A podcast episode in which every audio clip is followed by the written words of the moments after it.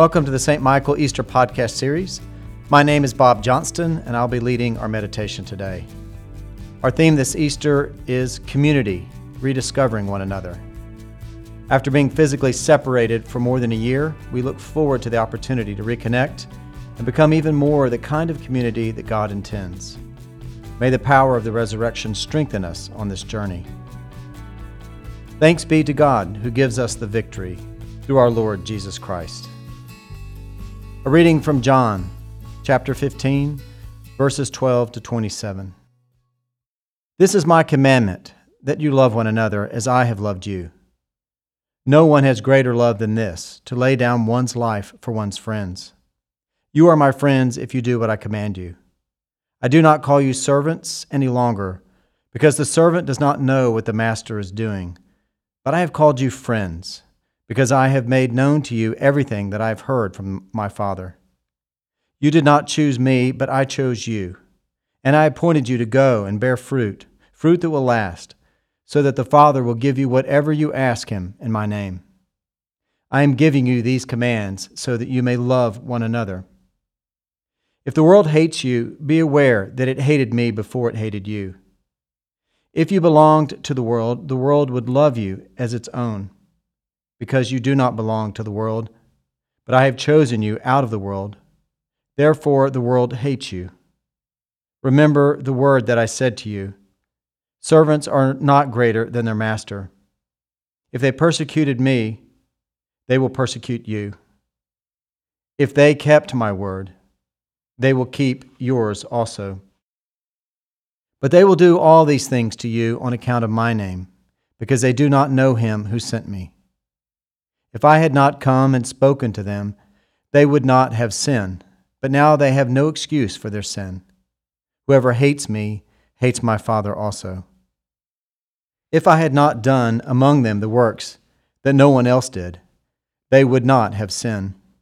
But now they have seen and hated both me and my Father. It was to fulfill the word that is written in their law. They hated me without a cause. When the advocate comes, whom I will send to you from the Father, the Spirit of truth who comes from the Father, he will testify on my behalf. You also are to testify because you have been with me from the beginning. Here ends the reading. Today's passage is one of my favorites in the entire Bible because it so clearly communicates the centrality of love as part of the Christian life. One highly regarded group of theologians described the Godhead as holding perfect love, love between the Father, Son, and Holy Spirit. And the Christian journey is to participate more and more in that love. The passage today is part of that journey. It's a very direct call to engage in love and more. And I want to highlight just a few aspects. The first of which is that it all starts with God. Jesus says, You did not choose me, but I chose you. He chooses us. He reaches out to us, even though we do not deserve it. That's grace. It starts with God and it goes from there. He invites us to receive that grace and receive it with a call to a deeper place of being. We see important dimensions of that call in this passage. Chiefly, he calls us to love one another Actually, it's more than a call, it's a command. And it's more than just ordinary love. It's love like His. It's agape love. It's sacrificial love. Jesus does not idly put it out there as someone aloof from sacrificial love. He notes it's the kind of love that lays down one's life for one's friends. Surely the cross was in his view, and he knows in time he will do exactly that. After the cross, his command rings with profound depth. The command to love is given by one who has himself done everything that love can do.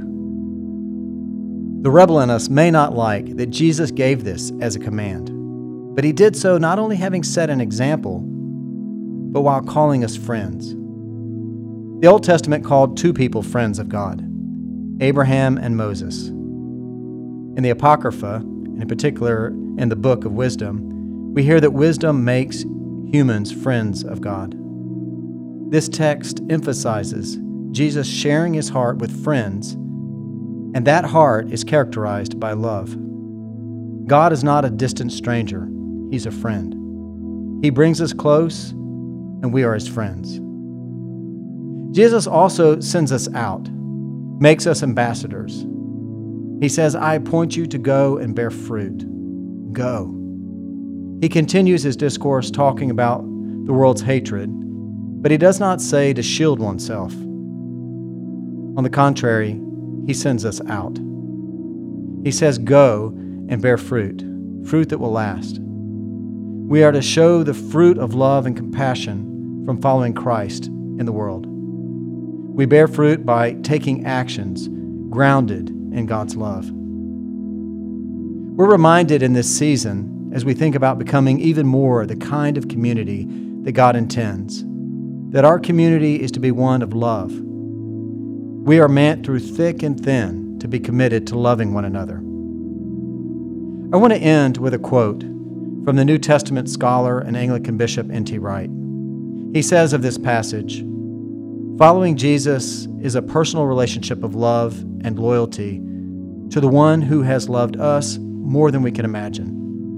And the test of that love and loyalty remains the simple, profound, dangerous, and difficult command love one another.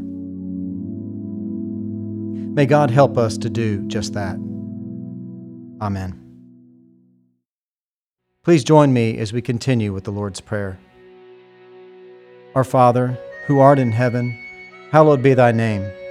Thy kingdom come, thy will be done, on earth as it is in heaven.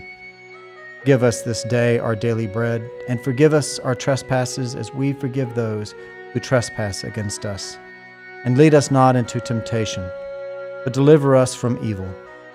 For thine is the kingdom, and the power, and the glory, forever and ever. Amen.